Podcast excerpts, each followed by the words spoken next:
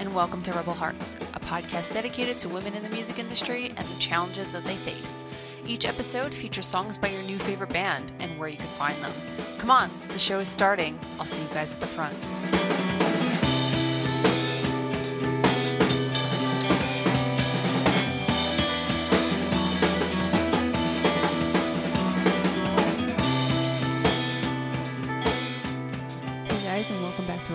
This is episode forty-four, and today you are in for something super special. The first ever interview on the podcast. It's actually happening. I know, it's fucking wild. Episode forty-four, and here we are. It's supposed to happen way earlier in the podcast life, but uh, here we are today. I have a really cool guest who I have only just missed multiple times while she was on Long Island. You know, every single time. Uh, her name is Kat Hamilton. Some of you may know her as the energetic lead singer of the band Manic Pixie, who I did feature early on in the podcast. Manic Pixie has since disbanded, but Kat has been busy at work with her solo project that is already rolling with a video and single that you guys will actually get to hear later in the episode. Um, yeah, me and Kat just wanted to talk about a couple of things. Um, her life in a band and what it was like with sexism and dealing with mental health and all of that stuff that I usually talk about on the podcast, but actually going to interview somebody about all of these things. So wish me luck. Uh, it's going to be a wild ride, and I'm super excited to talk to Kat because, like I said, although I've never met her in person, it's almost like we've met because she's been on Long Island multiple times and I have yet to actually come in contact with her, which is absolutely wild and speaks to my personality, I guess. So um yeah, this is my talk with Kat Hamilton. I hope you guys like it, and yeah, it should be really fun. Peace.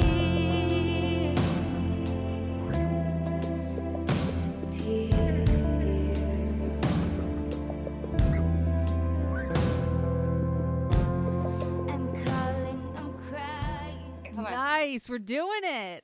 Did it! I'm in slumber party formation. Oh, what the it's one thirty p.m. and I'm I am slumber partied up. Nice. You're living your best life. I really am. And like, you can see my socks and they have kittens on them. Meow. I got them from Target. I have no idea why my video is not working, but I guess that's fine. Wait, that's so sad though. I'm so sorry. I don't know what the fuck. What? It says that it's on another application, but I have like no other applications open. No, no, no. Just close all the things except for me. All of the things. Things. Because like, what if your video is like secretly being used on your internet browser to peep on you? Mm. Mm. That's why I had the sticker over it. So you couldn't get peeped. Like, no. Do you remember? Okay, you remember in One Tree Hill where like Peyton had like the webcam that was always on? No, I never watched One Tree Hill. I never had that phase. Sorry. It's okay. But she like lived her whole life for a webcam. It was really strange. That sounds like a life that I kind of want to lead. It was like really strange and voyeuristic, and I get why she did it, but it was very strange. Like, like she'd just walk into her room and be doing stuff and be on her webcam, and then people would like watch her on her webcam. And then, like, Lucas, who was, like, her love interest, would, like, be like, oh, I wonder what Peyton's doing. I think I'm just going to, like, watch her change or something. It's terrifying. I hate it. Oh, no. That's really bad. Anyways, just, like, make sure that's not happening. Okay. I can't guarantee that. The Illuminati's after me. Like, make sure your, like, weird crushes aren't all watching you, like, do your life. Def- definitely are. They probably are. Is it weird that you have the same speaking voice as one of my other friends? Really? I get that a lot. My friend Allie, who lives in L A, she's like a super cool musician gal, and you have like the exact same speaking tone. I'm going to tell her after this. That's terrifying, but also V cool. Yeah, she is V cool. She's really cool. So it's fine. Oh. Wait, is it possible? Can you do it? Can I do it? Yeah, right. That's that's my motto about a lot of things. I know. Oh, man. All right. Well, well, it's just not going to happen. I'm just going to be looking at my face for a while. It's fine. It's fine. I'm like used to looking at my face at this point from oh, like yeah, every everywhere. Yeah, my face is like everywhere. So, and it's been everywhere for years. And it's like everything I see, to the point where I'm like, so I don't even think of it as my own face. Right. Like I set up some kind of weird like disassociation between myself and my face. I, I feel that. Yeah. So like I remember I have like this like really funny like little Microsoft tablet that my mom gave me. And I was like doing work on it. And I guess like it just syncs up all your photos as your computer background. Oh, that's terrifying. So all my like live photos, like it was just all me all the time. And I didn't even notice for a really long like, time my face. That I was spending all my time staring at my own face. Well, like my like that's weird. Like crazy. Your background, your own face. I'm like, oh, yeah, I guess it is. I, I know. That's some some disassociation right there. I just it it's my face. I've been looking at it for so long. Like, you just like, uh, there it is again. Mm, this bitch. Yeah. There, oh, I just got faced. Like, but it's really fucking weird. Oh, am, am I not allowed to say fuck? Oh, I like don't. Whatever you want. I curse all the time. It's my brand. Yeah. I remember one time I was on the radio and this happened, and like I said a bunch of curse words, and they were really mad at me, and I had to like bleep a bunch out, and I was like, I'm like. Because right, it's whatever. Good. It feels good. It feels I like curse words. Amazing. It feels really good. And sometimes the things that I want to express can only be expressed in like just like a like a big throaty fuck. You know? That's a mood. It is. That's, that's like a mood a if fuck. I've ever heard one. And one of my friends makes fun of me because like I'm so tiny, and then like things will just come out of me that sound like something that like a twenty-eight year old frat guy would like say, you know, but it's not. But it's not. I'm like, oh, tits. And then he's like, what? Like, what? Did you just say that? Mm. And okay. It's like really like deep. I'm like, tits. Listen, girls gotta lift each other up. You know what I'm saying? No, totally. And like I mean it in like a nice way. It's just like, like the yes, word tits. Yeah, like the tits, like the it's a thing. It's like tits. Mm. Like, you know what I mean? It feels good to say it. I feel like I'm like worshiping something the way I would worship tit. You know? It's less threatening when women say it. When a dude says it, you're like, "Oh, please." That's because you no. know that a woman's probably not going to like cut your tits off. Like just like corner you in an alley and cut your tits off. I've had to explain this to my male friends so many times. I'm like, when you say something, like we're all kind of scared in the back of our mind that you're going to follow us home and it's going to turn into a weird episode of Criminal Minds. And then you're going to be on My Favorite Murder, and then it's just going to be a whole big mess. Yeah. So I'm like, it's like when you say tits, I'm thinking like maybe like you'll, you know, like, Listen, like maybe my tits are in danger. And then when I say tits, it's like, oh, she's so cute. Right? Well, if Where? a woman does cut off your tits, she'll probably slather cocoa butter and like Mederma on it over the scars just to make sure that you're healing okay. And it's probably like a, I don't know, maybe it's like a like a compliment to how good your tits are. Right? Like she wants she's to like, like spread the awareness to someone else. Or she wants to wear them. As a hat? As a bra. Yes! Oh. You must wear your tits as a bra. That's so fucked up, but like there's something really entertaining about that. I watch a lot of Criminal Minds. I can tell.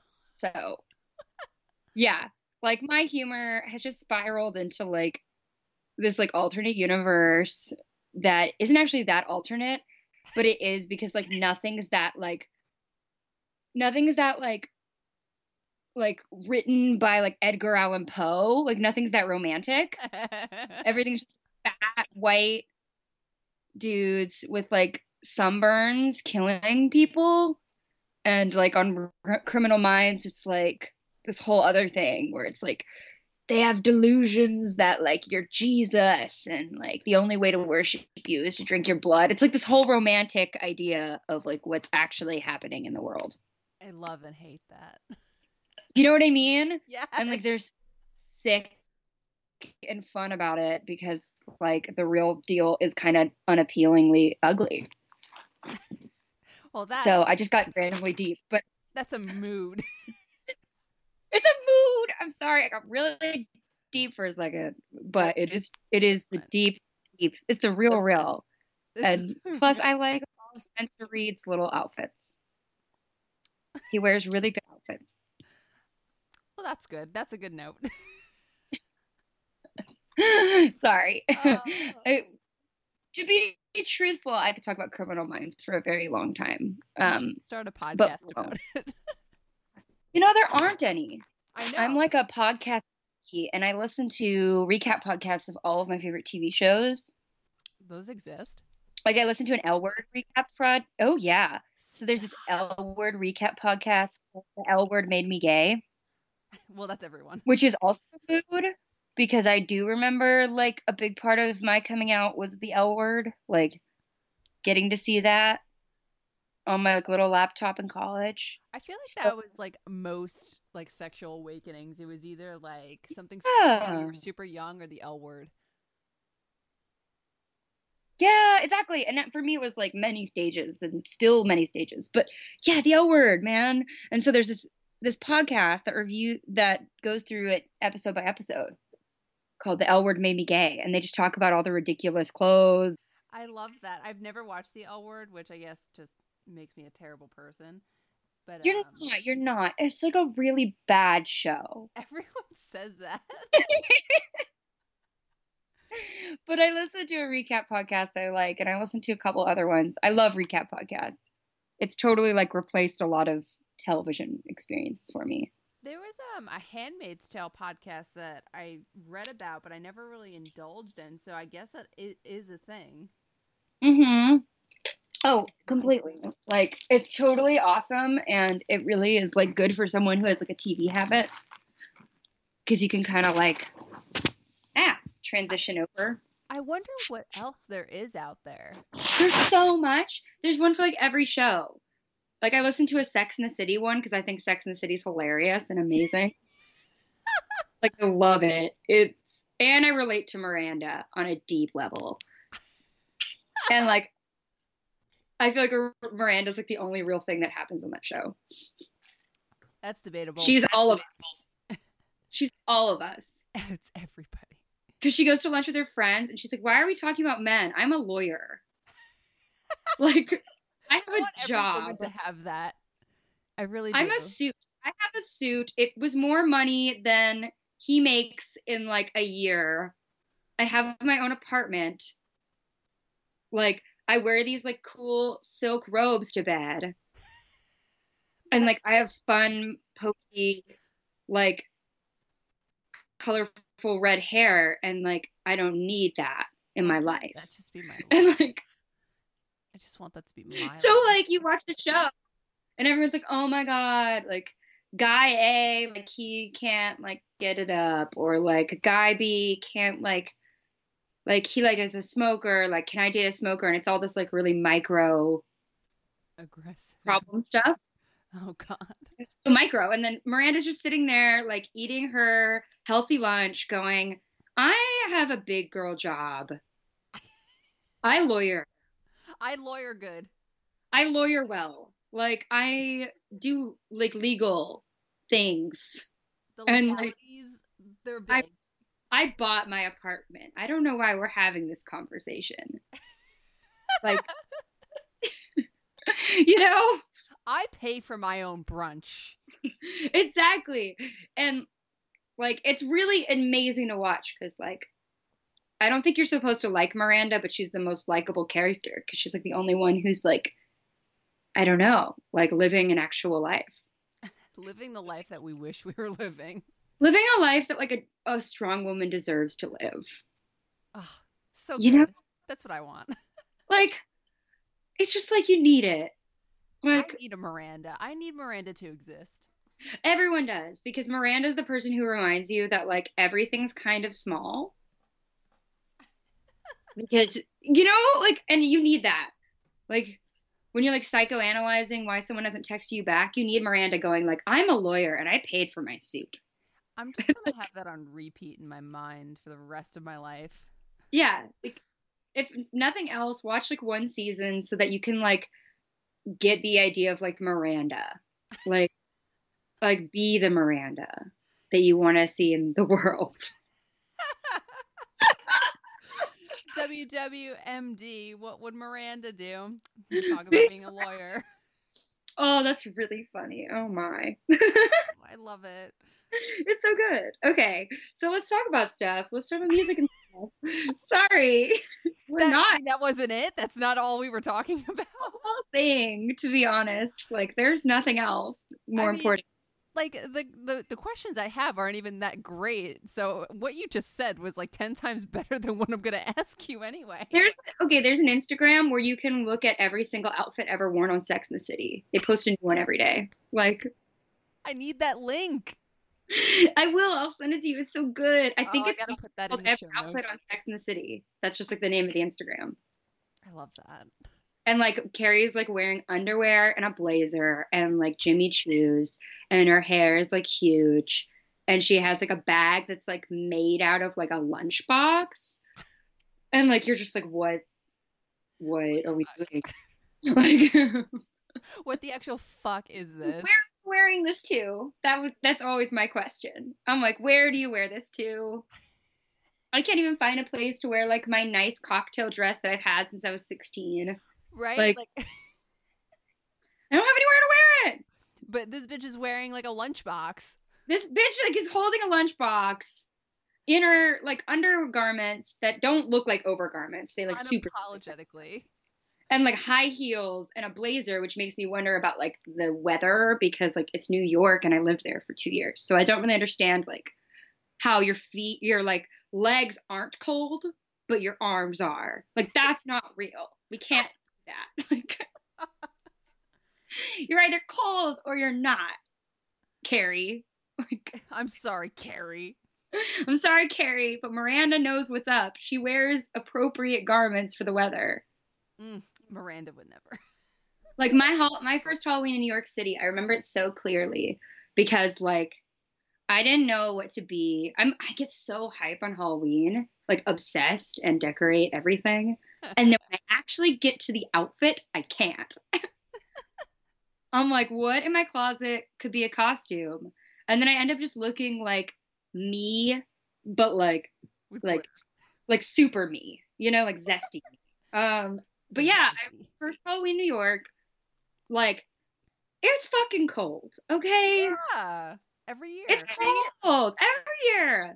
And, like, I wasn't about to be out with, like, like I think I was Wednesday Addams because I just, like, ran out of ideas. Mm-hmm. And, like, I had to wear stockings, you know? And, like, sleeves and boots and a hat and, like, then take a bunch of stuff off. Like a big coat and stuff when I got into the Halloween party. And you get into this problem where all your friends want to go to Halloween parties all night, but like not be at them. They just want to go to them. Right. So you get right. your, you take off your coat and then your glasses get fogged up because the temperature change is so dramatic. And then you have to immediately put it back on and go to the next thing. And you just spend the entire evening like on trains or in a taxi. I like the idea of a party. I don't actually like the party. That's seriously, that's like the Halloween feeling, the New Year's Eve feeling, and the Pride feeling. They're all yeah. the same. Well, at you least Pride is a parade. Yeah, but like no one's really doing the parade. Like none of your friends. It's just like Drag Race is doing the parade, okay?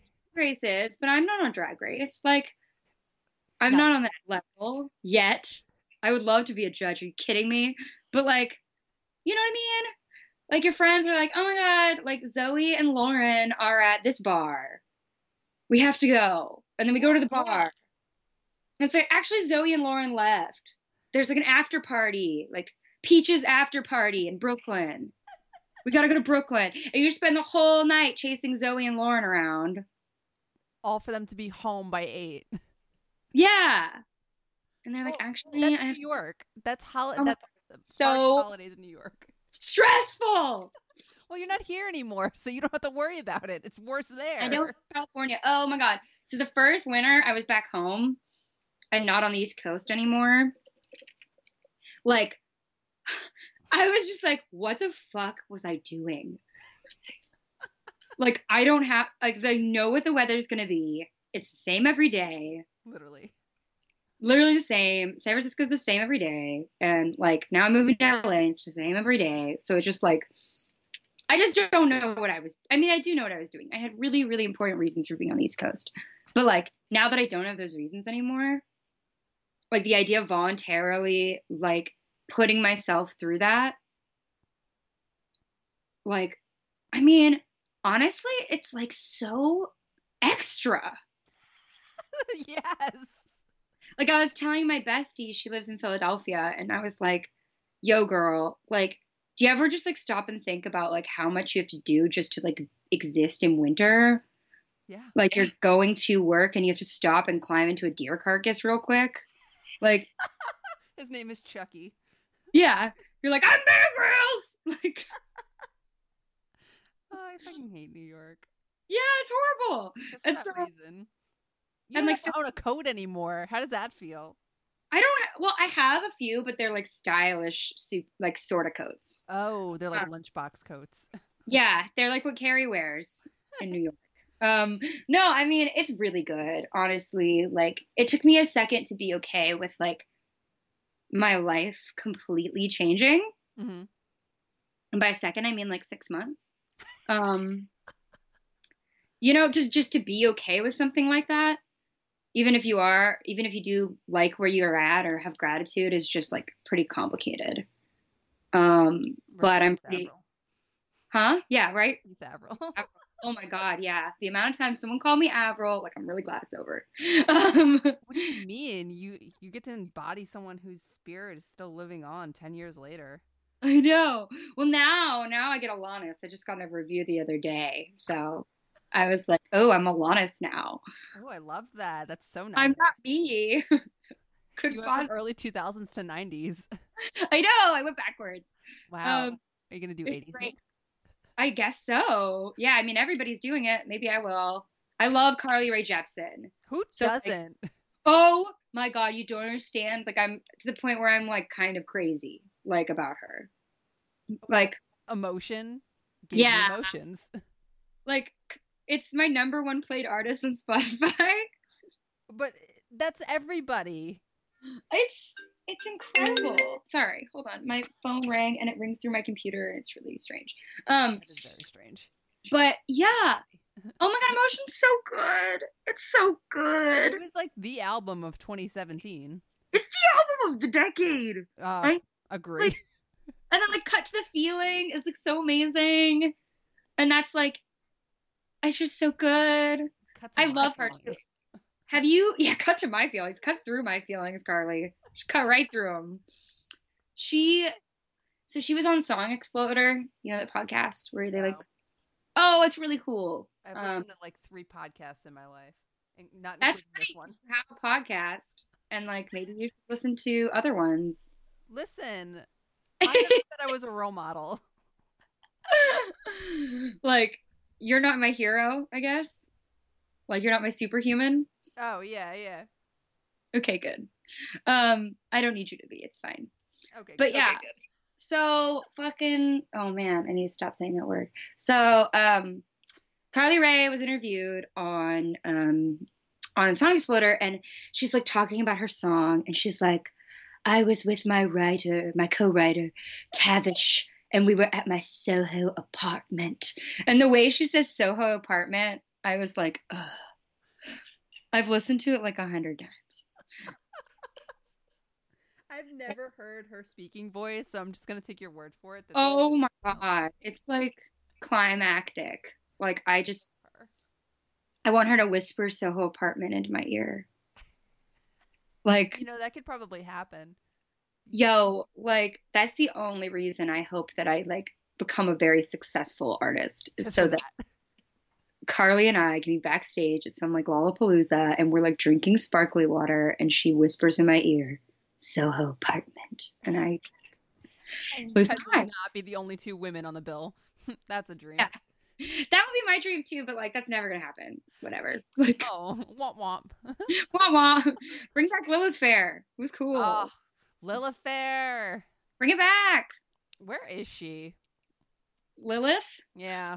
I have no idea. Is she with Avril? Probably. I just want Sarah McLachlan to sing the song from the SAG commercials. No, stop. I hate that song. When it comes on at work, I'm like, oh, it's the puppy commercial. That's good. Oh, no. You're oh, already no. at the dentist, and now you're already more depressed. You're like, you know what? I found the strength in myself to wake up and walk out my door today. And I don't need the shit from you, Sarah. That's what I'm saying. You're already at the dentist. You already hate existing. And then you have to hear the puppy commercial song. Yeah, I know. I'm sorry if you hear my iced coffee on the thing. Oh, no, that's my that's my other brand. I have a lot of brands, and iced coffee is the number one. I drink a lot of iced coffee. I've had two today, okay? Uh, okay, I'm on number one, but all like... Right. Well, your that, day just started. Yeah, there will be number two. It's only two p.m. my time, so... I was about to say, so I'm, I'm hitting like five o'clock. I'm a little behind. I always have like an iced coffee that I sip on until like three p.m., and then I have like... a two-hour window of no iced coffee, and then I get one again with my only friend in Marin County. That sounds like a skincare routine, only like a coffee care routine. Well, he does the same thing. Oh, those are the best friends. So he's like, it's iced coffee time. It's like six o'clock. And we're like, okay. Like, I love you. You're my only friend. That's how I feel. Like, me and my friend Pat, we always do that. We always encourage each other's iced coffee habit. The other day we were recording and I was like, do you want to get coffee? He's like, um, maybe not. You know, my stomach hurts. I was like, all right, we'll take two. Yeah, totally. You're like, maybe. I don't care about your stomach, you pansy. Like, right? That's what I'm saying. Like, I'm I'm going to Nashville to see Paramore in two weeks and I'm going with yes! my, my friend Kate. I just saw them. Yeah, and um, I'm going with my friend Kate from Canada, and she has a equally as unhealthy obsession with coffee. No last name. What? Like, please tell me she's only Kate from Canada. Like, there's no last name there. No, her last name is not generic whatsoever. It's Kate from Canada. Kate from Canada. It's so good. And I told yeah. her, I said, we need iced coffee like every minute of every day. She's like, do you want me to like suffer from a, a heart attack? And I was like, girl, you weak as fuck then. Yeah, I brought my only friend in Marin. Like, I literally just have one, and it's hilarious. I mean, that's why one of the reasons I'm moving to L A, because I find it very unsustainable to, like, have one friend. Um, but he, yeah, I'm going to have, like, two whole friends. No, I'm going to have more. It's going to be fine. Um, I have three. Uh, but he's amazing, and I brought him to Paramore, and he'd never seen them, and he'd never listened to a record. I know! And he has tattoos and everything! The audacity. The horror. I'm sorry, Hayley. I was like playing After Laughter on the way there. I was like, and this song, and this song. He's like, can you not talk while this happens? I'm like, oh yeah. I just have a lot of emotions. So I went, I went. It was amazing. They're great, but I've seen them a bunch of times, as as like you have, and anyone with a brain. But like, so they had like a mid-set sit down. Yeah. Um, and they played like their passion fruit cover and stuff. Oh, everyone lost it. It was great. Yeah, I was not a fan. Oh, you don't like it? No, I you don't just care. Don't like that song, or just the yeah. Cover? I just don't like that song. I don't care about Drake. Sorry, Drake. Oof. Oh, you sound like a Pusha T fan. I'm not either. I don't care about either of them. Listen, you should be thankful that your show, we weren't, you weren't dying, because I went to five shows on that tour, and three of the five of them, Haley had to physically give us water because security would not. What? That's freaking crazy. We were dying, and then like one, I think the show in Maryland it was, before, when they had the sit down, she was like, are you guys okay? She's like, do you need water? And we're all like, yes, we need water. So her, um, Zach got up, and I think that uh, Logan got up, and a bunch of them got up. I think almost everybody got up. And they just threw their water at us, and they're like, here, here. And then Haley threw an open bottle, and she's like, incoming. Oh, jeez. Yeah, we love a band that cares. Yeah, they're great. Caramore. Um, Caramore. Caramore. Um, no, but like, so they sat down. And they're like, so we're going to play a song off of Brand New Eyes. And like, this one's really like meaningful. And I turned to my friend Brennan and I'm like, oh my God, what if they played All I Wanted? And then I started oh. crying. And like, I knew they wouldn't, but I just got like in my head about it.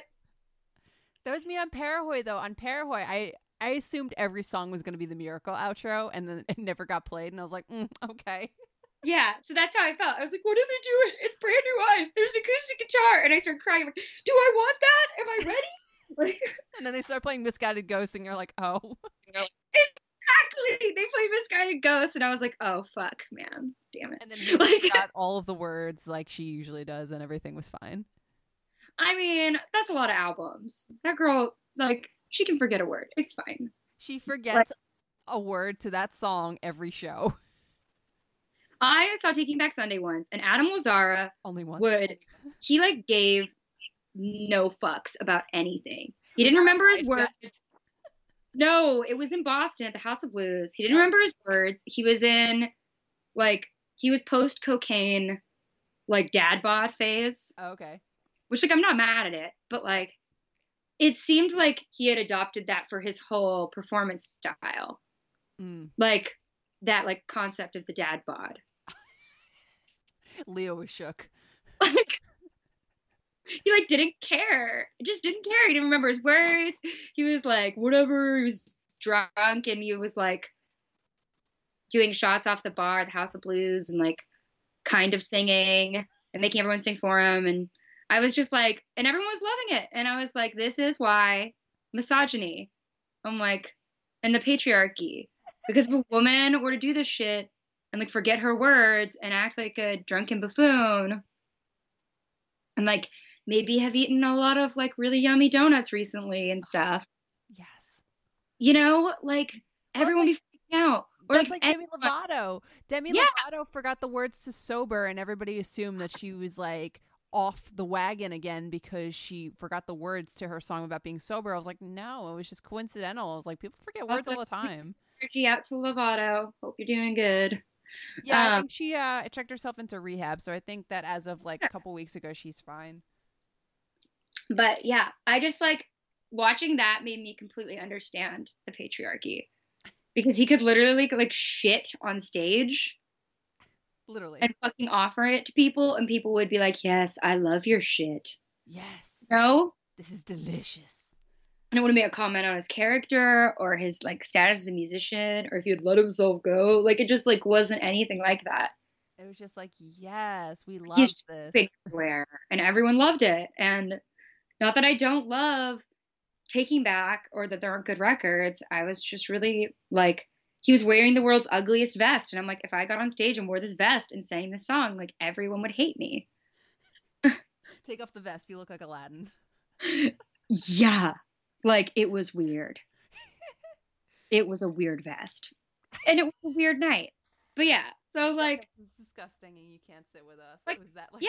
Hayley fucking wore that vest and was drunk off her ass. Like, people would start, like, being, like, Um, what happened to you? You're, like, writing songs that don't sound like Warped Tour anymore, and, like, you're wearing an Aladdin vest, and I don't believe in you anymore. People were mad at Hayley because she had said uh, something about, like, millennials or baby boomers, and this, like, you know, one of those typical internet trolls that's like, well, actually, he like, well, actually'd her into her grave, or so he thought. And I was like, are we really fighting about this right now? Because she used the word baby boomer, and she had to like apologize because people were so mad.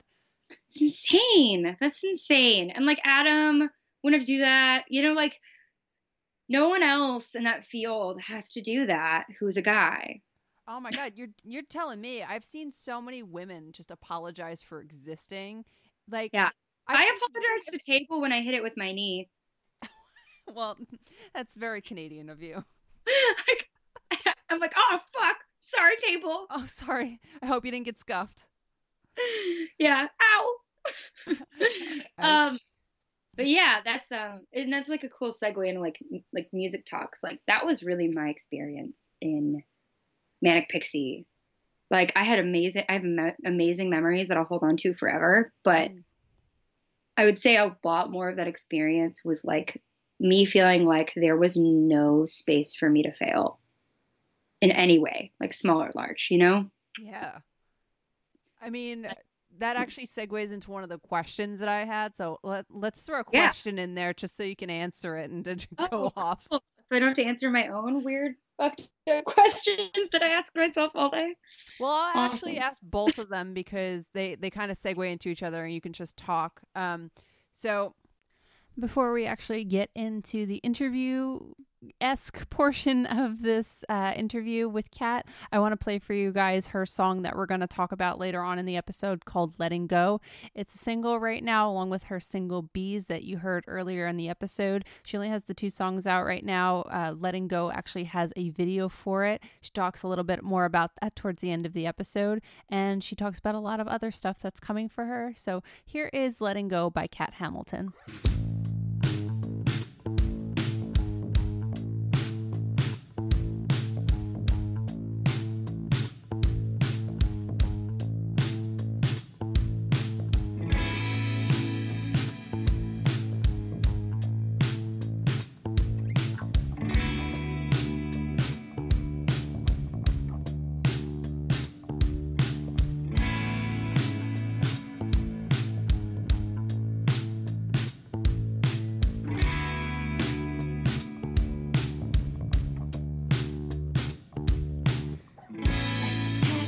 Boxes, dismantle my dirty Boston apartment. You called me crying, said you didn't want to lose me.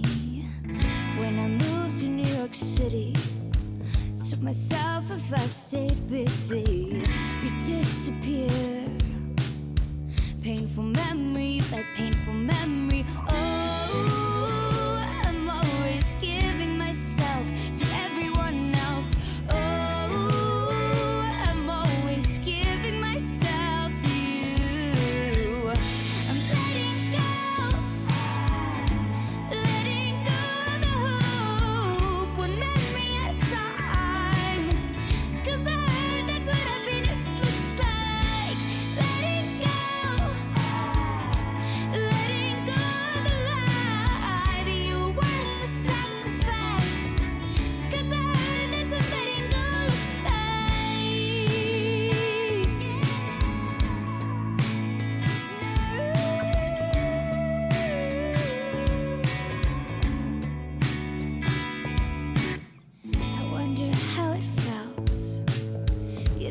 Moments you fell out of love. Did you wake up and realize you had forgotten the color of my eyes? Were your shoes already laced? Did you put on that gray sweater? Tie your hair back to see your bright future reflected in the mirror. Oh, I watched you drop everyone else to be with yourself. Oh,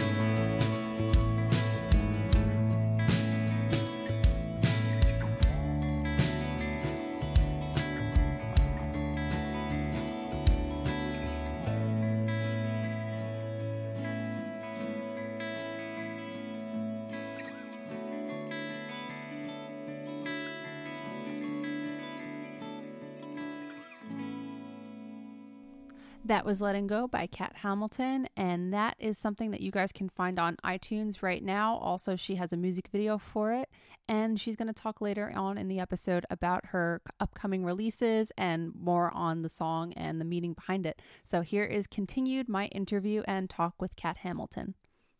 The first one is, I never got to see you guys play when Manic Pixie was a band because I'm trash, sorry. But I know our friend Danny, Danny Sacco, holla. Yes. My, my friend. Hi, Danny. I miss you. Hi, Danny. Beautiful photography queen. I love you. Yes, worship her. Um, I worship. I worship her. Yes, she did a lot for, uh, with you guys for her thesis that um I actually yeah, never got to see. One, right? Her, her, uh, was the that- Boys Club. Boys Club. Sorry, I was getting my movies confused. Um, yeah. Yes. And um, wait, yeah. Can we have a pause? Danny has like the most remarkable face. I love her. Like, don't you just like, like she's got like the most wonderful face. Mm. Her expressions are like, she just conveys so much with so little. She says so much without saying so little. Like, it's just, she's wonderful. What a hero. Okay. Sorry. Danny, like, if you're listening, we love you. Danny, if you're listening, you're just like, oh, your dream. We love I, you. I just love you. Okay. Anyway, so yeah, you never saw us play because you're trash. I was in that movie for Danny's thesis. Yes, right. it was it was great. Um, I, even though I never got to see it, but that's great. Fine. She'll she'll post it somewhere. But um, it looked like a crazy burst of energy, and your solo stuff has been incredibly toned down. Did you feel like you lived out your crazy, spunky front woman time and wanted to focus on something different, or was it just organic how it happened? Did you feel any pressure to no longer be like that because people weren't responding, or just how did that come come to be? Because your solo stuff is like Shania Twain compared to Manic Pixie. Thank God I love Shania Twain. um, I really do. Um, I listen to her all the time. Yeah. Okay. So I, that's a lot of fucking work. What I was doing in Manic Pixie was a lot of work. Shout out to my friends in L Train and Jay and the Nines and in bands similar to that, like who are doing the front woman thing. It's a lot of exercise, like physically. It looked like it. Yeah. Like just a lot of maintenance, a lot of exercise. Um, it's a lot of emotional labor because you don't always play a room with people in it. Mm-hmm. Like, that's just not the reality of, like, what people, like, how shows are. Everybody plays A M H and that's it. Yeah. So it's like, you know, you go play somewhere in New Jersey and it's, like, empty and you have to still be that. Or, like, you hold yourself to that standard because, like, you wouldn't want to play a show, one show differently just because there's people there. But it's a lot of work. Um So that's part of why I'm not there anymore. Like, I did my time doing that, and I don't think that, like, it's not like I couldn't do it with my music now, but, like, that was really the only project I'd want to do something like that in, and because the work itself was, like, a huge investment um, all around. Yeah. That being said, it's also that, like, Manic Pixie's kind of haunted for me. Like, I don't... I get, can't look at it and stuff. Mm-hmm. So I think my body has like a natural aversion to like anything related to that project. Um, like, like when you like traumatizing now, yeah, like when you go through a horrifying breakup and like, like anything that remotely reminds you of that person or how you were with that person, mm-hmm. You're just like, can't like, that's kind of how I feel.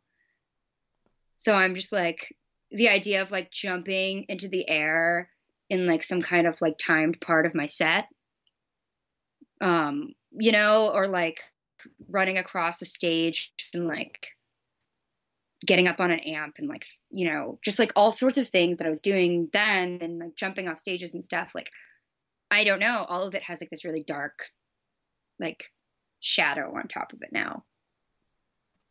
Like you just can't look at it the same and everything yeah. is just kind of tainted. It would feel like really forced and like manufactured to do it for my stuff now. I mean, it sounds like it would be, to be honest. Like if I compared to what I've seen you do, like in videos with Manic Pixie to what you're producing now with music, it would just not I think sense. It's weird too, but like also it would feel weird. And like, so the other day, like I'm moving to L A next week or a week and a half. Like I realized that one of my suitcases that I needed had all my like old outfits in it. Mm-hmm. It's in my garage, and I like went there, and I swear to God, it was like a Voldemort Horcrux. Like, I was like, evil. Like, taking all my old Pixie clothes out and putting it in like a plastic bag in like the farthest corner of my garage, like hiding it from, like, I just couldn't. And so I think like my solo career now is such a um, antidote to like what I was doing then. Well, that's good. I mean, listen, you already had such a, a crazy, like, short amount of time with that band in a sense of doing all of those things. Like, I've seen pictures and videos. You were just going off the wall, and it's just, yeah.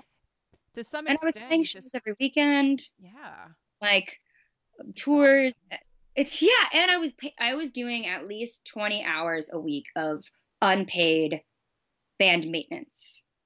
Like, on top of whatever shows we were playing or tours we were on. So like emails, phone calls, like check-ins, booking, social media. Like I was doing at least twenty hours a week for five years. Oh, Jesus. Yeah. I, I did. You guys were banned that long. Jesus Christ.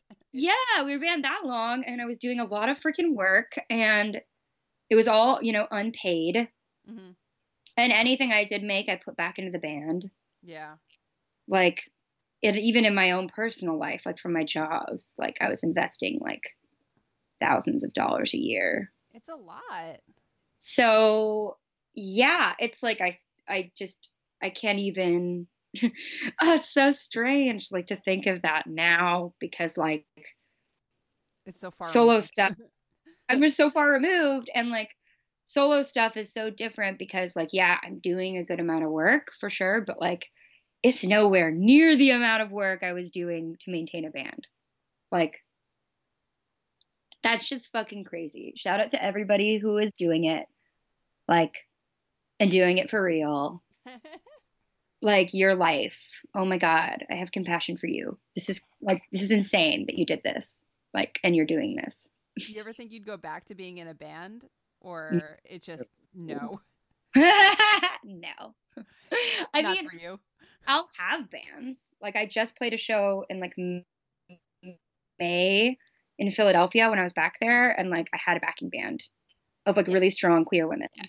Yeah, like I will have bands, but it will never be like that again. Like because you'll never front a band like that, and yeah, because it was just it was the most. Like, it was the jobbiest job on the planet. And it wasn't fun anymore. Oh, God, it really wasn't. Like, the last year, it just wasn't fun anymore. Um, maybe even, like, the last year and a half, it wasn't fun.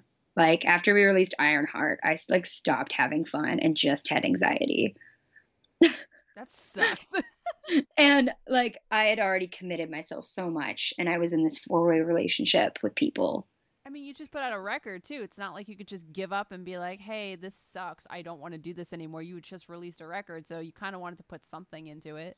Yeah, and, like, we had had ex- expectations about the record that it was going to go bigger. Mm-hmm. And so that was part of it. It was just letdown. There was, like, a little bit of letdown. And, okay, like, the real real is that, like, when you're in your mid-twenties, you start going, if this doesn't get bigger, like, I'm not going to be able to afford to do this anymore. Yeah, truly. You know? It's not even about what, like, your ego. It's, it's like, if we can't. The adult thing. Yeah.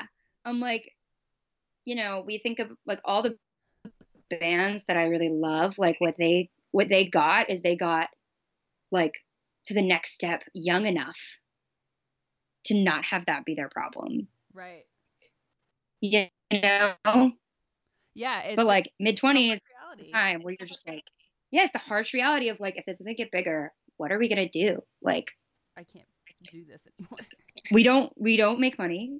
Like, we invest anything we make into merch or the van that's always dying. Like, you don't.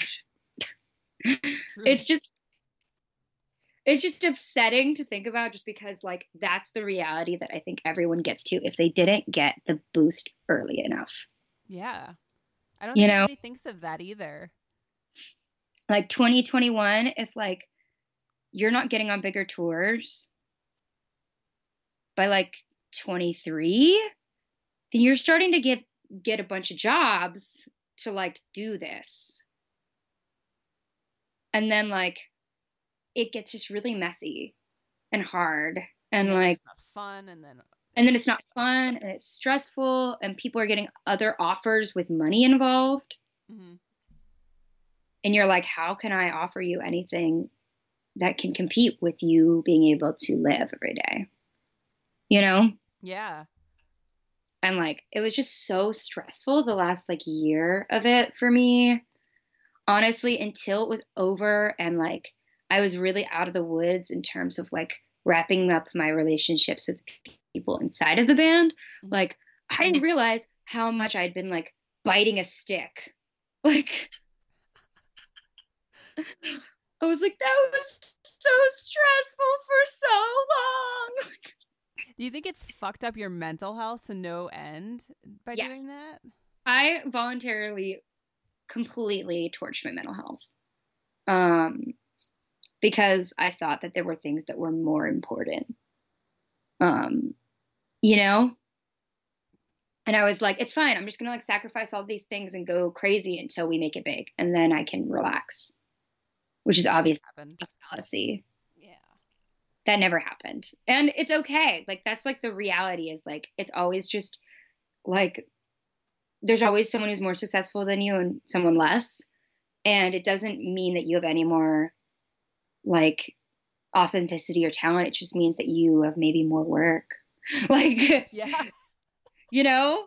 And so, yeah, I completely, completely shredded my mental health, putting myself through the last like year and a half of that project.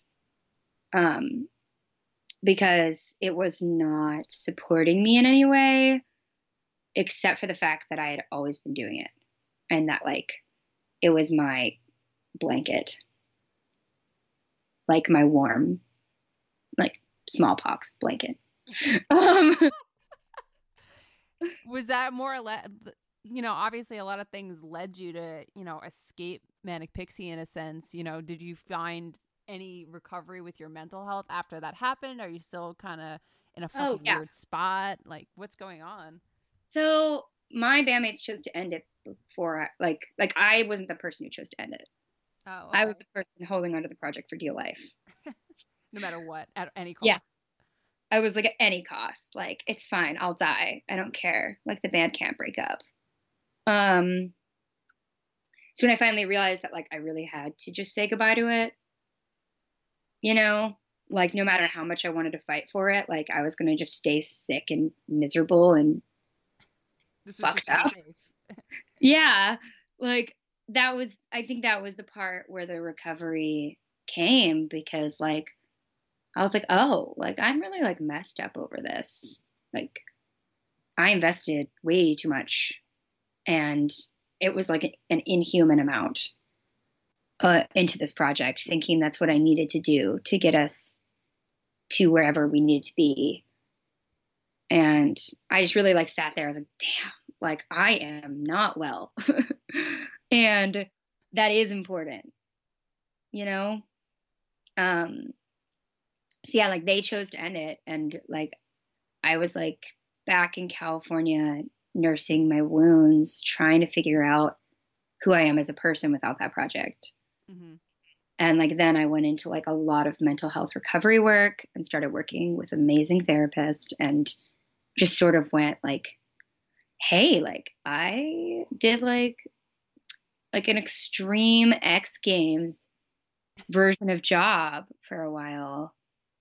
And like, now I have some injuries and I got to focus on that. So I was just like, not playing music and not making music and just doing that. And it was super smart. I'm glad I did. Well, it's kind of like I, they did it for you. So, I mean, sometimes that happens. Yeah, sometimes someone's got to cut it off for you. Yeah. They made the choice that I would have never been able to make for myself. And they did it for their own reasons, but like, it was a universe.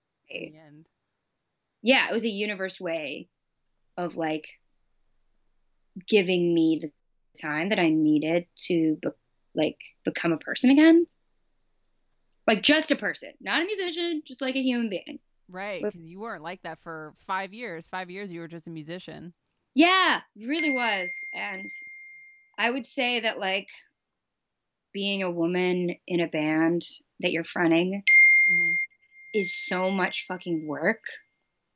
Yeah, talk about that. Talk about what that was like. And did you feel that uh, you had pressures to be yeah. one of the boys? And and they were so, like, this is the thing.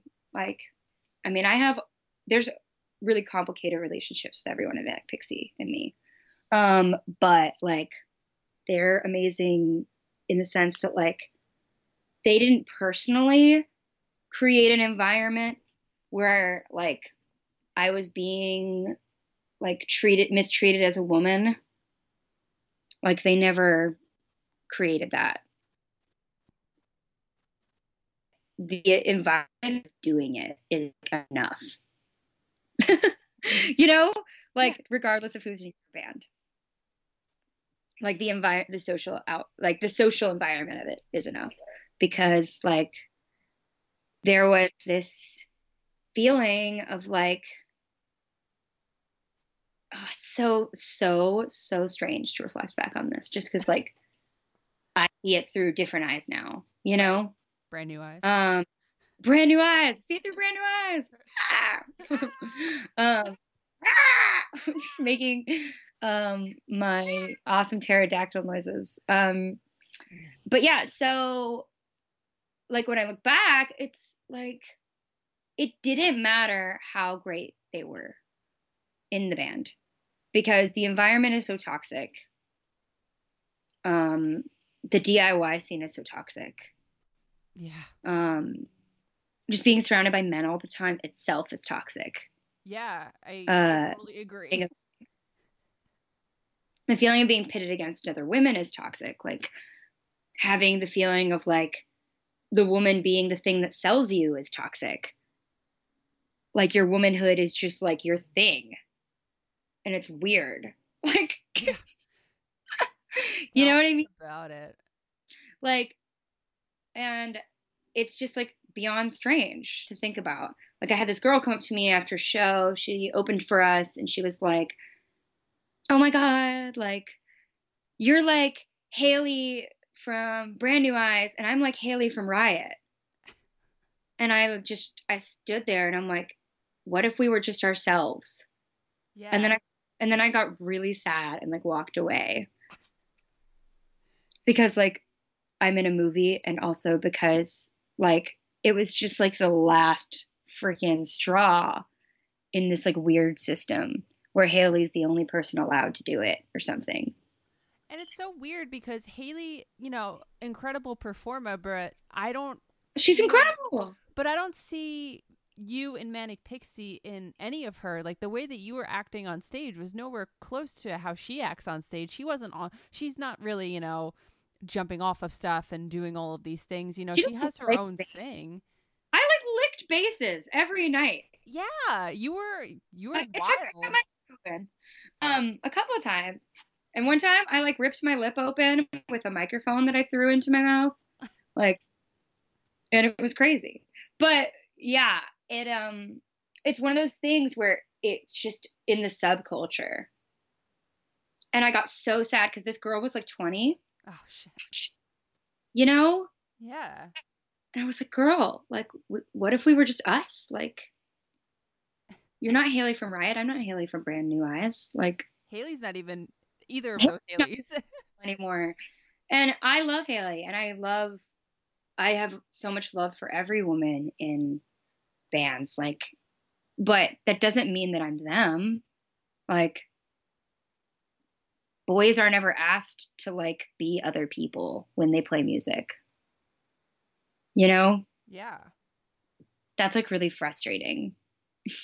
Do you feel that you overcompensated with the way that you were acting on stage, or did you feel that that was how your music made you feel? Like, did you like Adam Lazzara, for example, like, you know, he's a front woman, uh, front man that has a lot of things that people know him for, for the mic swinging and all of that. Did you feel yeah. that you had to compete, or was that natural with the music? Yeah.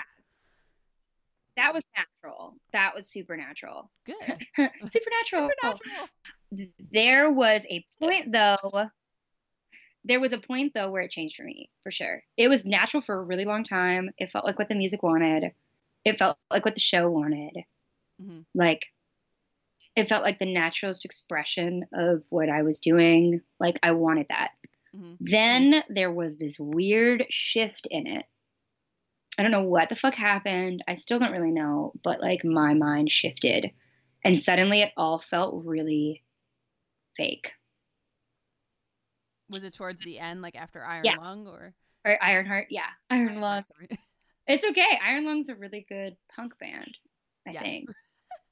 um, Or at least they should be one, because that's a good punk band name. Um, No, it it was after Ironheart for sure. It was it was actually like last spring. Let's see, it's summer right now. Yeah, like a, the spring before this past one. Um, So it was like last April. April, April-ish. Um, and it just changed for me. And then it was horrible uh, because no matter what I did, I couldn't reclaim the feeling that I had before. Um, like, it was just like me remembering how I felt before I had this like shift in mind frame. And like really wanting to feel that way again and not being able to. Um, and like I had, like one of the things I loved about doing the Manic Pixie performance art part is that like, I have really bad anxiety disorder. I'm pretty open about that. I'm on meds. Like I've done a lot of work around my anxiety and I got to be out of it for like an hour a night. Like physically so present in something mm-hmm. and so active that I'm like not able to feel anxiety um, for like one hour. Which is great. Which was incredible. Like for someone who suffers as much as I've suffered with that, it's just mm-hmm. like to be able to like leave it for an hour a night is like addictive. It's awesome. Yeah. No, I I get you on that. You know, when I, when I was traveling for tour five, you know, those yeah. two hours a night, I felt you know, completely out of the anxiety part of my life. And I was able to sit there and just, it all melted away, you know, cried to no friend. Yeah. Night. You get to like, it like goes away for a bit. Which is crazy. You know, people talk about uh, music being medicine all the time, but you don't really get to know what that feels like unless, you know, you get, I guess you're that sick where it actually is in a medication. Yeah. It was literally like, um, I was like self-medicating with performing for a long time um, because it kept everything like perfect. But then it gets dangerous because then you rely on that because exactly. you didn't have Manic Pixie anymore. Then you just like spiraled into like this, what the fuck am I going to do now? Yeah. And like while it was happening, like while I was still in Manic Pixie, like when it shifted for me, then everything was awful because like I would be on stage with all the same fears and anxiety that I have when I'm off stage, wondering like what's going on? Why is this? Like I literally told a very um, dear person in my life and only one person knew about this, but there was like this moment after a show in Boston where I, um, I felt all of my fears and anxiety and misery during the set, and that never happens, you know, mm-hmm. that had never happened. And I just like freaked out after the set and like went into the van and was turned to him and was like, it didn't work. Yeah. It's like you built but, up a tolerance. Yeah. It's like I built up a tolerance. Oh my God. It's exactly how it felt. I'm like, this didn't work. This didn't take the fear away. I'm like, being up there afraid and anxious and miserable, like, was the worst torture. And I was just like, it was so upsetting. And so, like, the universe opened up ways in which that, like, I had to really sit with that and understand why I needed the shows that much, you know? Mm-hmm. But yeah, it sucked. It sucked so hard. And I want to give like, I want to give like last year Kat like the biggest hug ever. They can, and tell her it's all going to be okay, you know? Yeah, you're going to come out the other side. because she was sitting there going, why isn't this working? This always works. When in doubt, I perform. I run around. I jump off things. I sing at people. And I feel better. And that didn't happen. So it was like, it really sucked. It really, really sucked. And I wish I could go and give her a hug and be there for her that night when she realized that it wasn't working. And then she still continued to perform, even though that wasn't working anymore. That's even harder, I was like, more heartbreaking. Yeah, I know. I was like, it doesn't matter. I don't matter. The band is all that matters. Like how, this will go away. How long? How long ago was that? Was that like the last year of of its yeah. life? That was like the last like four or five months. Okay, of the so it, wasn't that long. It wasn't that long. I mean, that's not a sustainable way to approach something. No. No. Like, I don't imagine that being like any, sustainable for anyone. Like, oh, I don't matter. Like, my feelings aren't valid. It's this band that I'm pouring everything into that may not go anywhere. Yeah. I'm like, my band is the only thing that fucking matters. Meanwhile, the band was crumbling. Yeah. I had no idea.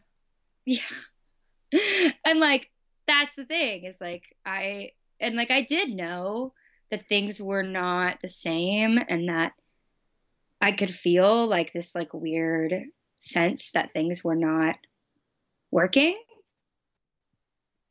But so like I knew glasses because this is like your baby. You yeah. don't know anything outside of it. Also the idea of it ending was just like the most terrifying thing ever, you know?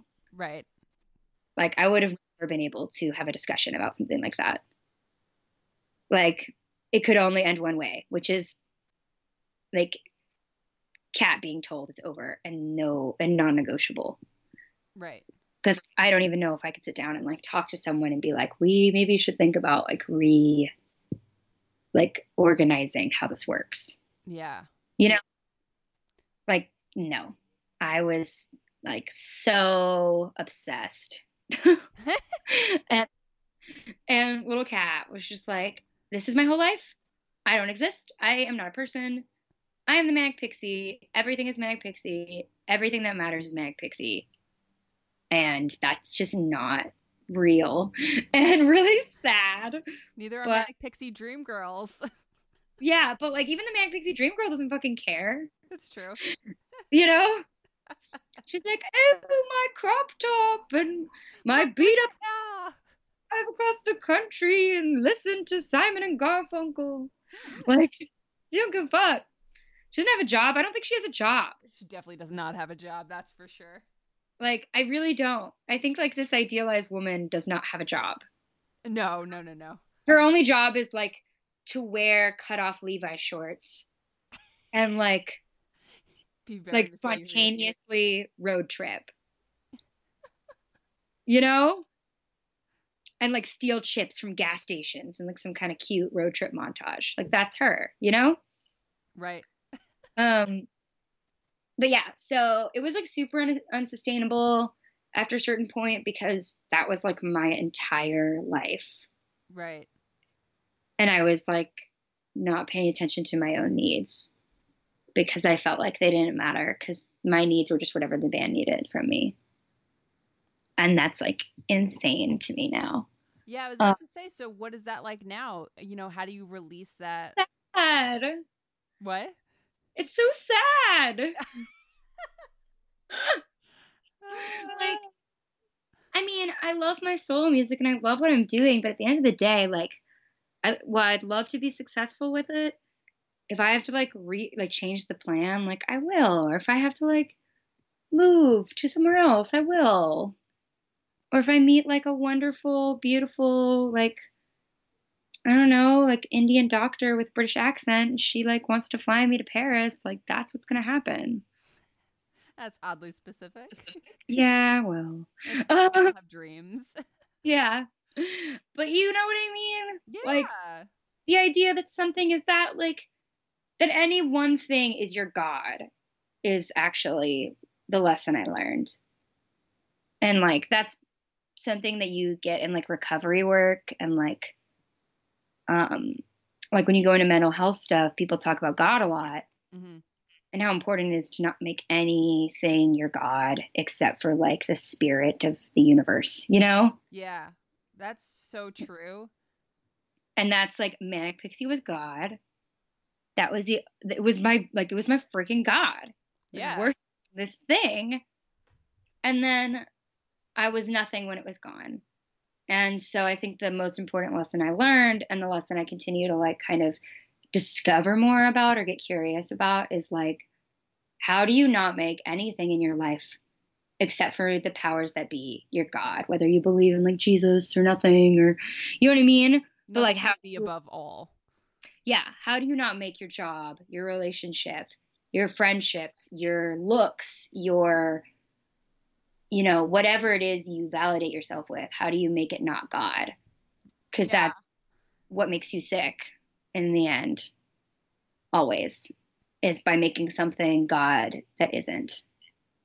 Yeah. Which is making it the almighty. That's a hard lesson to learn too, that I've, I've tried my best to learn over the last like year or so. I mean, especially, you know, with that new Paramore record and Idol Worship and all of that. Yeah. Like, you know, Hayley must experience that from people making her God. That's what I'm saying. Like, you know, a, a lot of people have a lot of interpretations of that song, and a lot of people use it as like a thing to use in an argument. But at the grassroots of it, you know, it's basically just saying exactly what you said. Don't make anything or anybody your God except for the spiritual existence that you believe in. Yeah, except for whatever you believe the universe is powered by. And if you don't believe it, cool, but like don't make your any one thing God. And that's what I learned really in a really hard, fucked up way. But you was that like side. Oh yeah, and I'm great now. Year ago. Ah! Yeah, no, I'm good. I really am. Because I'm not making anything God. Like, that's the thing. You know, once I, you get rid of that. Uh, years ago, that like the way to have a healthy relationship with self and to be able to understand your needs and like really be able to take care of yourself is to not make anything your almighty except for, you know, the strange universe. Right. And it doesn't even have to be a person. Like, God might not even be a person to you. It might just be something that you believe in that, you know, is great. Yeah, even God. Muse is not my God. Even like the muse that I make is not my God, you know? And like, I am so glad, because when I think about how freaking small my life was when my almighty was this one D I Y band, that's crazy. That's yeah. so small. Like, it's a small life. It's just one band or one partner or one job. And when you make it the big thing, when you make it the whole thing, like you're making your life and you're shrinking it down to exist in the universe of whatever the thing you made God to be. That's deep as fuck. I know. It's just like, that's real deep. Like, but, no, it's, but it's so true though. I mean, there's so many people out there that idolize and worship and make things that they're believe that they're their God, you know, these people, these celebrities, all of these things, when really it's just these social constructs that we have. Yeah. And you make it your God because you can control it. And like, that's the truth. Like, we make our, we make smaller things our God because there will never be a way that we understand the universe the same way you can understand one person that you're fucking five nights a week, you know? And so there's like this strange comfort in being able to have input in what's happening with your God and like plan. Yeah. Like, I totally get why I did it. Like, absolutely. Do I think it's the most toxic thing to do to your mental health? Yes. Like, your mental health is super important. And the more you make something come above that in like some sort of governing way, the less likely you are to check yourself along the way and adjust yourself for things. Yeah. You know? Like, oh God, it's like so crazy. But yeah, so I think that like that's that's the hang. That's the big thing. Like, if you're going to do music, awesome. Music's amazing. I love writing songs. I love singing. I love performing. Um, just make sure that, like, you remember that's just one part of all of it. Oh, my God, feelings. No, I, I love that so much. I, I just wanted you to kind of, like, sit in that for a second. I know. I'm like, oh, no, here come the tears. That's um, a, that's such an awesome piece of advice, though, for somebody that's starting a band, that's in a band. I have a lot of friends that are in bands that are, you know, female, and they're just, you know, it's hard. I know so many people that are feeling similar to your the way that you felt in Manic Pixie, and it's just, it's cool your perspective on it, because I know that there's so many people that might listen to this episode and be like, holy shit, that's me, and maybe make a change, or maybe think that yeah. they're they're bigger. Like, seriously. Than that. Listen to Mama Cat, y'all. Like, I know my shit. I went through this. Please, please, please don't make your band God or the universe. Don't make your partner God or the universe. Like, whatever you're believing in, it's not real. I mean, it is real. You're experiencing it. It's valid, but it's not, it's not the be all end all. Your humanity is not wrapped up in, like, a single project or a single person, or even four people that you make a project with. Like, it's just not. That's like, that's it. Ugh. And that's what I wish I could hug me and tell me. And maybe I would have made better choices if I had had that amazing wisdom behind me. Yeah, but you never would have had that wisdom had you not gone through it. Yeah, I know.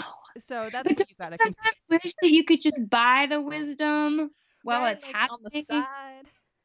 You know, like, I could just drive through and get, like, iced coffee and, like, a bag of wisdom. Thank you. Thank you. And I'm like, wow, it's a really good deal. And then, like, the w- bag of wisdom's just like, your band isn't God. And I'm like, oh, thank you. Oh, like, okay, thanks. Five years. You know, late, but that's fine. Thank you. I know. I wish someone gave that to me, like, the first year, the second year, you know?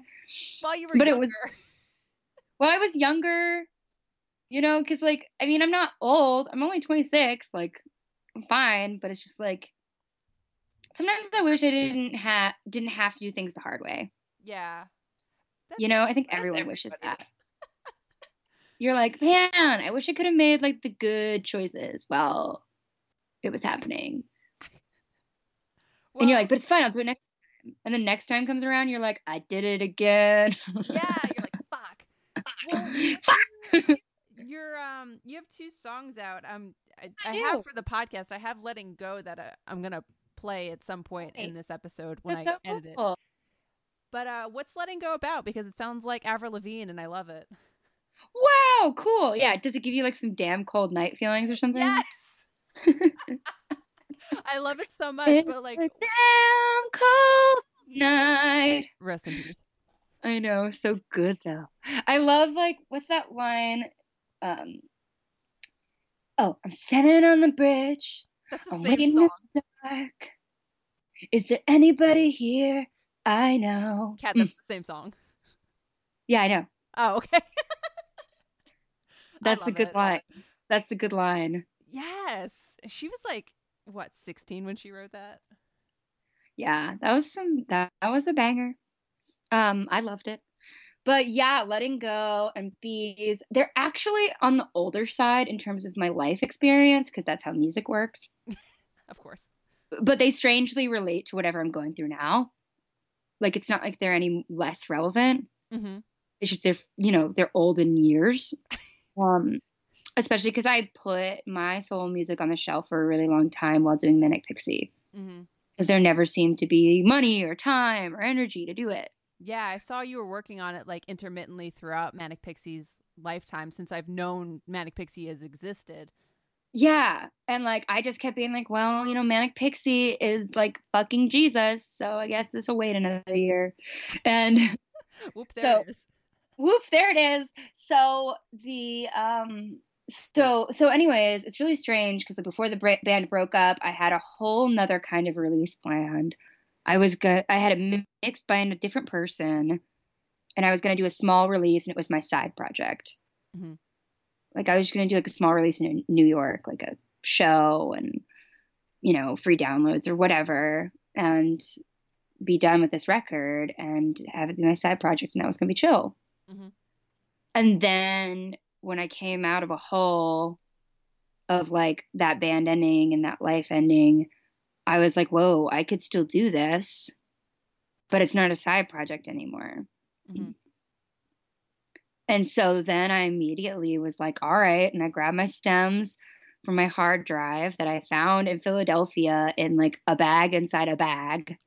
And I, I emailed a friend of mine, and she knew someone who was a really amazing mixing engineer who worked at um, Electric Lady and did, like, John Mayer records and Coldplay records and stuff.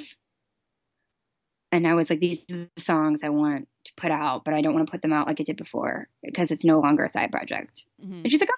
Sent him over to the guy. He was like, yo, let's do it. um, his name is Will Hensley. He's really cool. Um, and so he mixed and mastered him for me. And I was like, I guess I'm doing this now. Holy shit. Okay.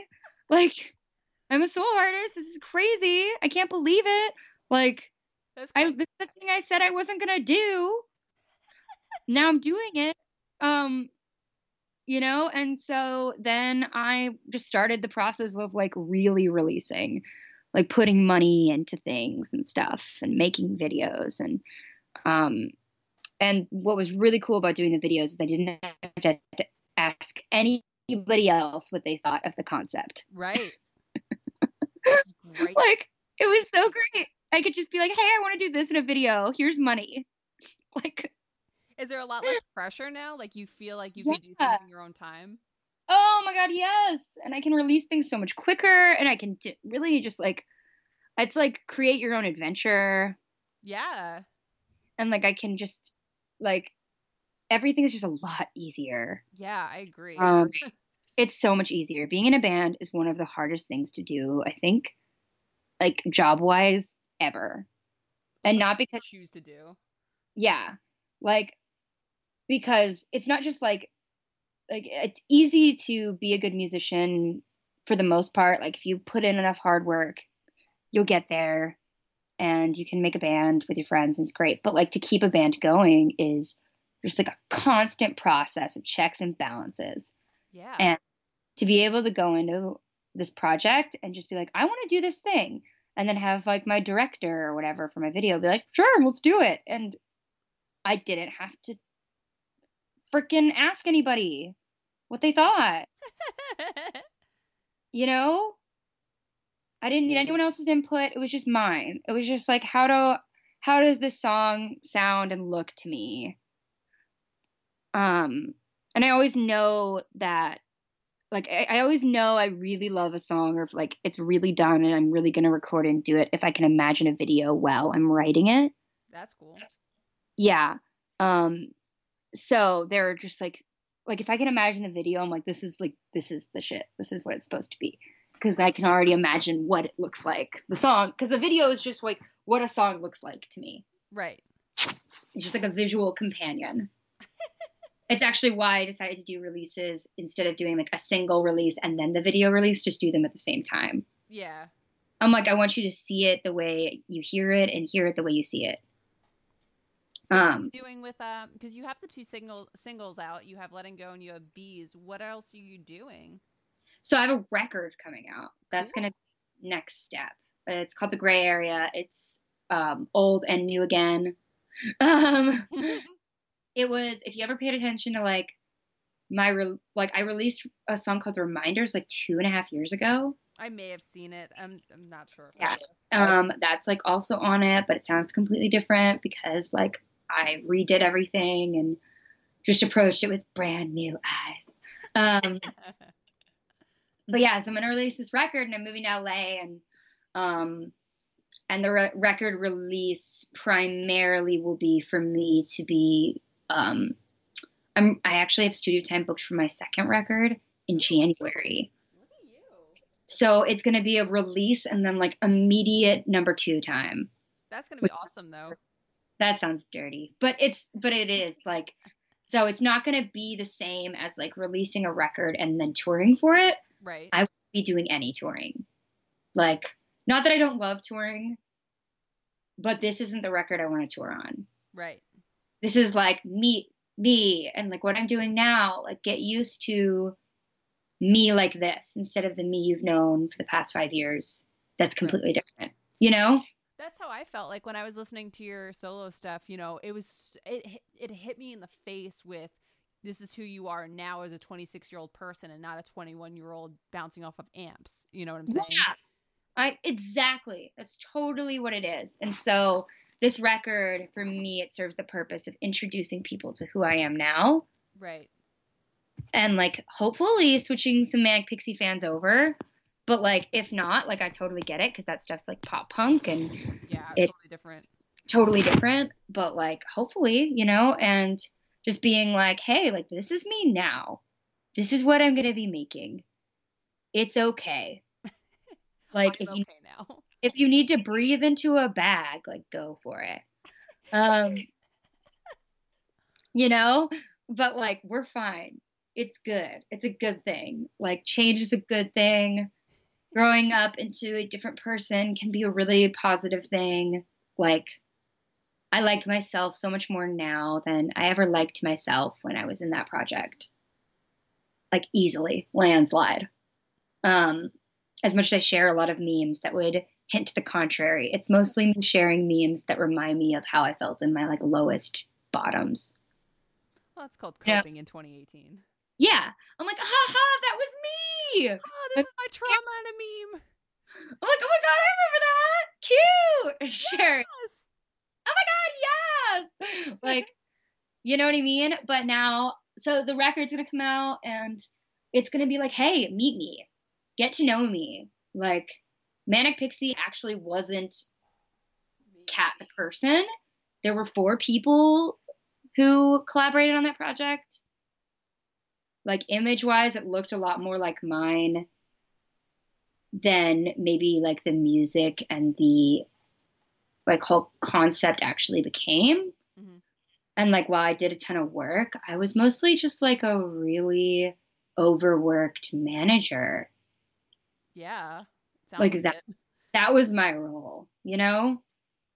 And so, like, I while you can get to know things about me from listening to that, like, I think you get to know more about, like, um, like, when you listen to Manic Pixie, I feel like you get to know more about, like, I don't know, like, a four, band. a band, like, four people and their opinions on things and what they like.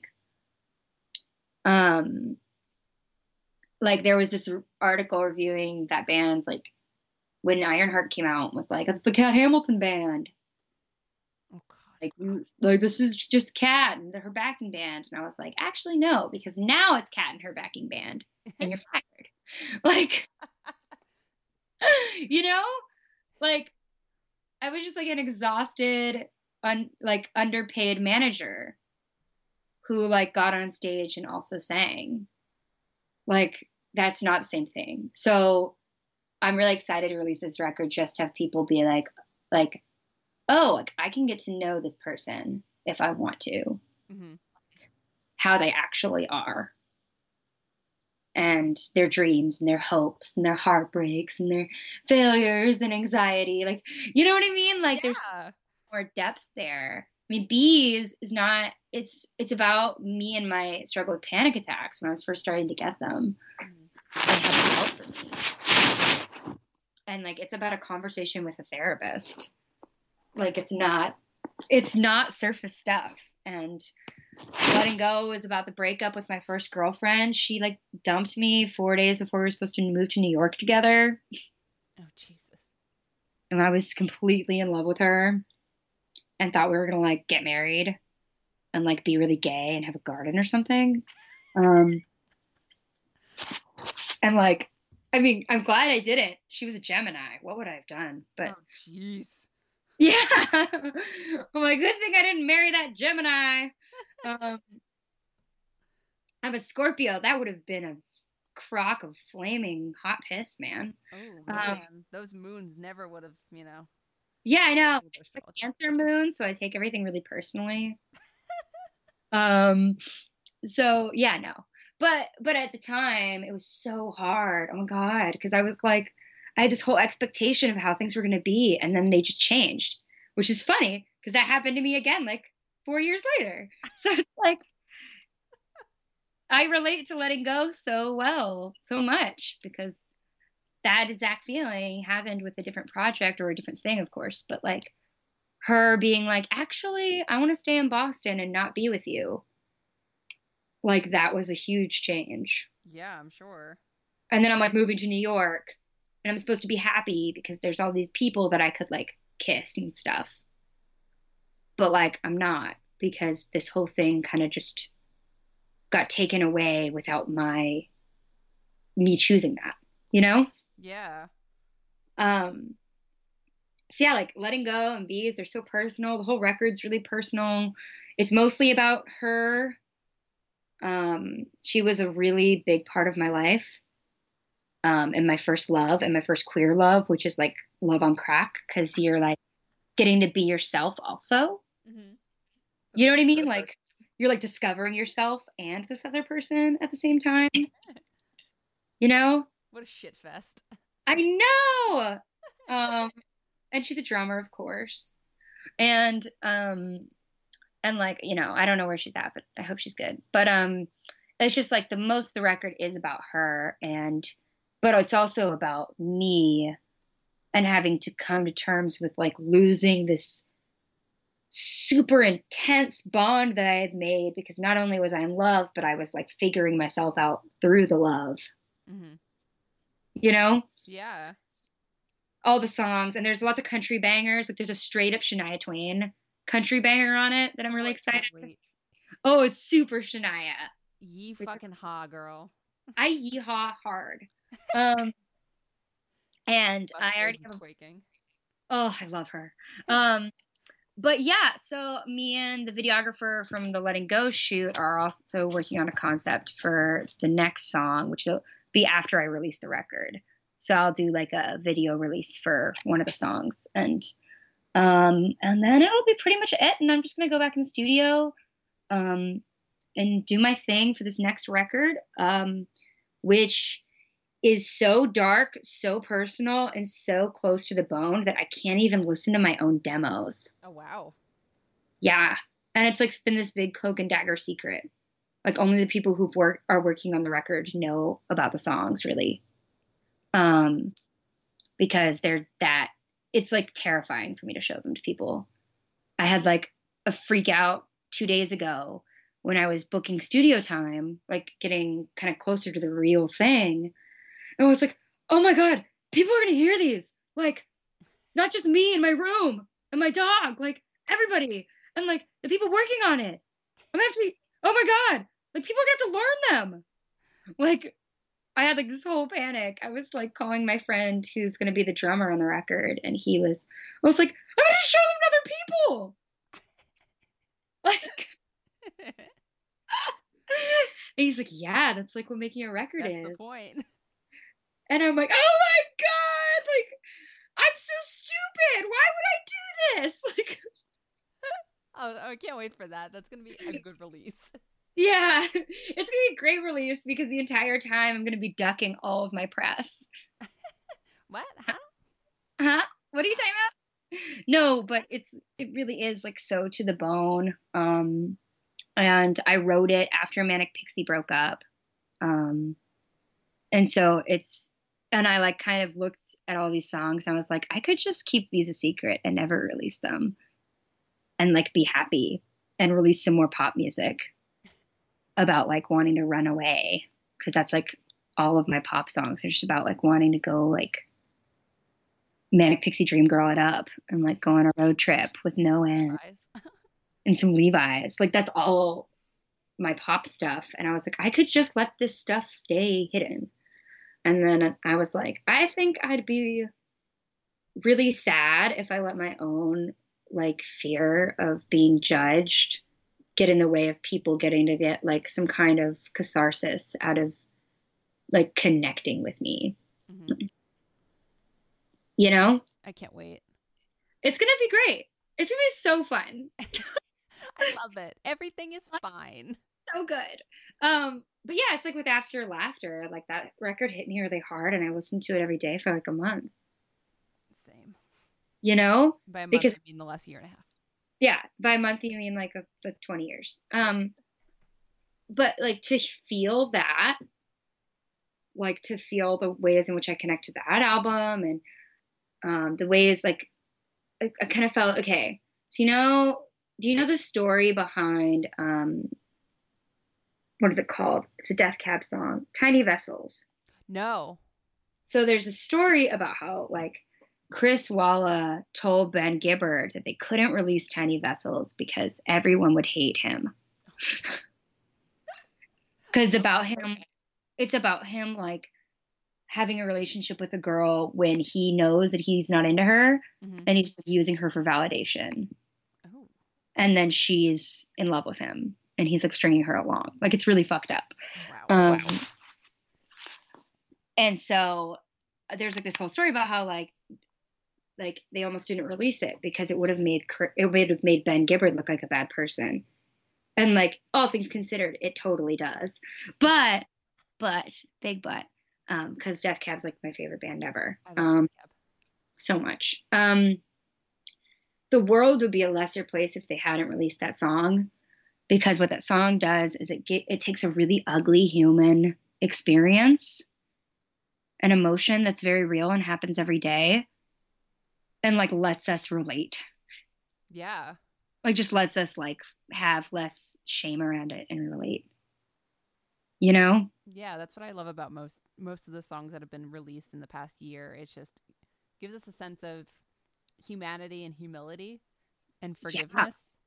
And forgiveness. And like Tiny Vessels fucked up. If you ever read the lyrics, you're like, whoa, but, um, whoa, but it's also one of my favorite Death Cab songs ever. Cause everyone can relate to the feeling of like, stringing someone along because he liked how it felt to be loved. Yeah. Like that's a superhuman experience. That's why transit and transatlanticism is a great trans ants lance ism. Yeah. And like that's the kind of record that I hope will always be in my discography. There will be one where it's like to the bone, like ugly human existence kind of record, because we need those just as much as we need ones that are like, humans are great. You know, like we need Hayley as much as we need Carly Rae, you know? True. And like, I need them both. Like I need Carly Rae every day. I literally Carly Rae every day because she makes me believe in people again. But then She I, she helps me cut to the feeling completely. But then, like, I also need people like Hayley, and I need people like Ben Gibbard that are willing to turn inward and shine a light on some, like, dark places with, like, cobwebs, too. Like, I need them both. So if I need them both, then everyone needs them both. For sure. So, like, who am I to get all up in my head and not release things that show both? You know? Yeah. Like what makes me so like, I don't know, the king of like what emotions people are supposed to feel and not supposed to feel. Yeah. And you can't gatekeep them because there are other people that are being as vulnerable as you can. Yeah. Be. Yeah, exactly. Like and I live. Maybe you'll be that Ben Gibbard to somebody. Exactly. And like, what, what would I be if Ben Gibbard hadn't done that? Yeah. You know? Like maybe I would be just like working as a secretary who thinks she lives in the nineteen forties and like wears cool throwback clothing and like listens to a lot of Best Coast. Like that could have been me. Oh, I love Best Coast. Yeah. Like that's not so bad. It's just like, that's probably what I would have been if Ben Gibbard hadn't happened. So like, I feel like I have to release the kind of music that shows both. And that is a shitty thing. But it's going to be great. But it's going to be awesome. And we're going to all cry together. And it's like a year away. So you don't even have to worry about that right now. Yay! Because um, the Gray Area is, it's sad. in a lot of ways, but it's also like kind of surface in comparison to what I'm writing about now, because it's mostly about a girl, which is like the Academy is. Yeah. No, I'm never like the Academy is. Um, yeah, or are. Um, but like, you know, when you, I'm, and like, I reflect back on my work being like, oh, I love those songs, but also they're about a girl. And that's like a very small piece of the universe. That one girl and those feelings that I had. And like, you know what I mean? So I don't know. Now the universe is so much bigger that like I'm writing about a lot of things. Um, it's like, I kind of feel like I've gotten like this really cool upgrade, but like my whole phone had to like shut down and die for a while to like get the upgrade. Okay. But now like all my apps like close themselves and stuff. It's great. Like not living your best phone life. No, but um, but yeah. Does is there other questions you wanted to ask me? I don't want to like. No, your everything that you said was great. I was just actually gonna wrap it up and ask you if there's anything else that you wanted to say or um, mention. Oh, I mean, I can say something really cool, and it's not like completely ready yet, but I'm really excited. Like my friend and I in L A, we're gonna start our own podcast. Yay! What and it's called. Talk about. It's called Allie, Kat, and Steve, and we came up with it when we lived together in England years and years ago. And um, basically, it's just about like being a D I Y musician and how you make it work. Ooh, and the different what? tools we can use. Like we're going to talk about different tools um, that people use to work on their own music and to put it out and self-release and self-publish and stuff. And then we're also going to like drink coffee and talk to people who are doing, you know, their own thing, unsigned, and like killing it. Um, I love that so much. That's like awesome.